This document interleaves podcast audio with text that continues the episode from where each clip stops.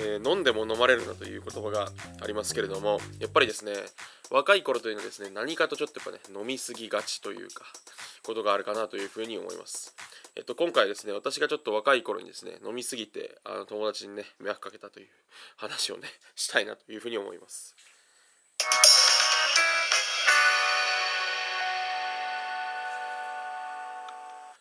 えー、MC がそのこれっていいよね今回はですねあのショートアーチエピソードということでですねあのサイゼリアのマグナムのワインとあのアジアンカンフージェネレーションのねリライトという話をしたいんですけれども私ですねあの大学生の頃お金がなかったんでやっぱ飲むというとですねあの大体鳥貴族に行くかそれからですねあのサイゼリアにね行ってたんですよね。で特にあのね愛くんっていう私の大学時代のその同級生大学1年生の頃の同級生のですねあの理学部の物理学科に行ったですね茨城出身の男がいてこの男と飲む時はですね大体ワインを飲もうという話になるというかあのサイゼリアに行くことがすごい多かったんですよ。でそれはねその別になんかなぜサイゼかっていうことはなぜ愛くんの時だけサイゼかっていうのはちょっとわからないんですけど、まあ、ちょっとね彼自身があの理学部物理学科に行ったけどそのなんですかね理系から分転した私のですねそのなんか哲学の話とかあの文学批評の話聞くのがすごい好きでいてみてくれたみたいでそんなですかねその理系の人でいるじゃないですか。その理系の研究はしてるけどその魂はなんかその文系的なねあのこう文化にすごいこうなんでしょうまあ憧れがあるというか理解があるみたいな人っているじゃないですか。そういう男だったんですよ愛くんって。なんか生かしたね。あの眼鏡かけてて。それであのタバにタバコとかも吸ったりしてて。でちょっとなんかこうなんですかね。あの海外のねあの文学の長いやつ上下巻上中下巻とかのカラマゾフの兄弟とかをなんか読んでることがあるみたいな男だったんですけど、まあ、映画とかもすごい好きでよく見てるみたいなね。でそのなんでそのちょっとこうねおしゃれな男だったんで飲むのもやっぱねあのビールとかじゃなくてワインでしょうというのが多分彼の中であったんでしょうね。それであの、まあ、よくね本当にサイズに行っててで私やっぱねサイゼに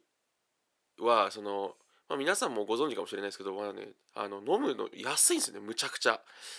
かなり安くてあのマグナムっていうこう呼ばれてるボトルがあるんですけど1.5リットルでだいたい1000円ぐらいなんですよ。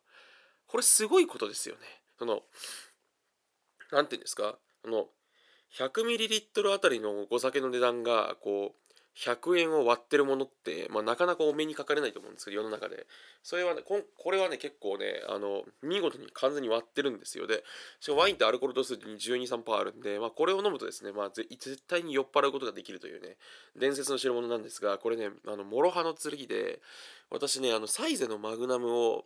その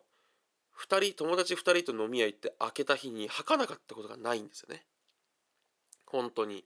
これ別にそのサイゼに対して文句があるとかサイゼのこと舐めてるとかあの嫌いとかいうわけじゃないんですよ。私サイゼ今でも行きますしめっちゃ大好きなんで。てかあのサイゼのなんかなんですかねそういう安ワイン。まあ安ワインとあえて呼ぶとね安ワインガブ飲みっていう文化は私めちゃくちゃ好きなんで。だって素晴らしいですよね。1000円で1.5リットルのワイン外食でチェーンで出す店ってマジでないんで、まあ、安ワインって呼んでいいと思うんですけどもうねガブ飲みするのが私むちゃくちゃ好きなんで今でもね心に刻まれていてなんですけど、まあ、絶対吐くんですよね。でそれはまあ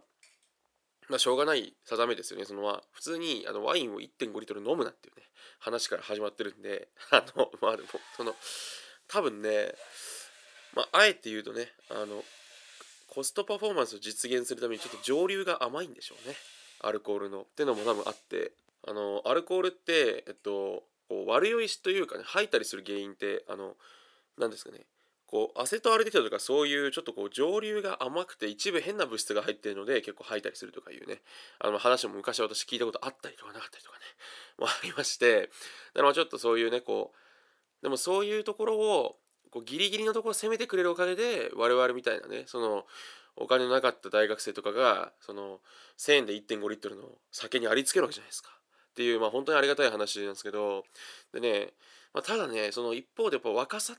だったんですかね。そのやっぱなんか吐くのがもうちょっと嫌いじゃなかったんですよね。飲みすぎて。これはもうちょっともう病んだ思考ですけどなんかああ飲んだっていう感じがするじゃないですか。でその愛くんともね、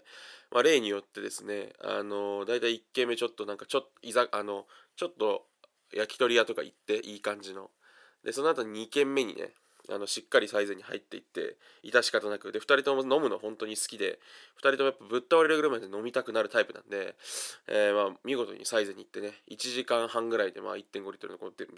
マグナムを開けると。それがもうまあ超泥酔した状態でで、まあ、そこでねあのねそのまあ愛くんから「俺はさ君みたいな友達がその文系の方に学部に行ってくれて本当に嬉しいんだよね。みたいな。頑張ってほしいんだよな。みたいな言ってくれるっていうね、まあ、そういうので、まあ、お互いちょっと何ていうんですか。そのなんかこう お互いのねあの研究にいや俺もでもまあ物理の方の道頑張ってほしいと思うよ。みたいなそういうなんかこうなんかこう若さゆえのねお互いのこうなんか連便みたいなねがあって、まあ、熱い中退を示しつつあのものすごいペースで飲んででしょうがないからもう終電もないんでその愛くんの家に上がり込んだんですがまあ私朝方のね4時ぐらいにちょっともう猛烈に気持ち悪くなりましてまあこれマグナムのせいかなと思いつつねあのもう耐えきれなくなってですね、まあ、その何を思ったか私あのなんかトイレの場所が分からなくて家の。なんか愛くんのあの何ですかね2階建てのアパートをなんかダッシュで飛び出してあの一番すぐ近くにある植え込みにちょっと入ったんですよね。そしたらなんか結構あのなんですかね吐砂物があの、まあ、一部あのズボンに付着したんですよ。で困ったなと思ってあの近くの自販機で買った水でちょっとなんか流したりしててごまかしたんですけどあかん流れんわとかちょっと思いつつ、まあ、寝たいんで愛くんの部屋に戻って寝たんですよ。それでその後あの寝て1時間ぐらい経ってまた気持ち悪くなってあのダッシュでまた植え込みに走ってってなぜかね、まあ、2, 2, 度目の2度目吐いたりしてたんですけど。それでねそのしかもなんかね罰が悪いことに私なんかね次の日あの何だっけななんかでなんかデートかなんかあったのかな。んかよくわかんないですけど なんか結構朝早く行かなきゃいけなくてあの10時ぐらいに出なきゃいけなかったんですよ。その愛くんの家を。そしたらねなんか私その布団に入って寝てたんですけどあのパッとまた起きた時に部屋全体がなんか吐砂物みたいな匂いがしててこ最悪だと思ってて思ってパッと起きたらね多分ね私のそのズボンに付着した吐砂物がねあのこうなんですか布団をかぶって寝てたんであの短時間でむちゃくちゃですね雑菌があの増殖してその匂いでなんかあたかも吐砂物を吐いたぐらいの臭さになってたんですよ部屋全体が。やべえと思いつつでも愛くんぐっすり寝てるし俺ちょっと用事あるしと思って あの命からがらですねフラフラになりながらあのなんですか雑司ヶ谷の駅に走ってたんですけど でねそれがあって以来ねあの愛くんとまたあの3ヶ月に1回ぐらいのペース飲んでたんですけどなんか次会った時に「あのガーソくんさ今日って泊まる家ある?」みたいな聞いてきて「え？っ?」つって「あ別になんかお前んち泊まると思ってたけど」っつったら「いやあの僕んちはちょっとあのやめてほしいかな。って言ってえっつって、な、なんだよ。っつって、お前ちええやん。っつったら、いや、あの、ガーソくんこの間、あの、うちの家で吐いた。って なんか言ってて、いや、あ、俺吐いてはないよ。っつって、で、あの、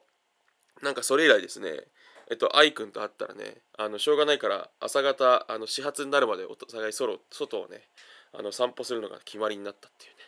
えちょっと残念な話でしたけども、ただまあそういうのもいいですよね。なんで、あの、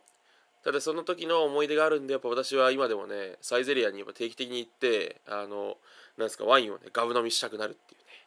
ことなんですよね。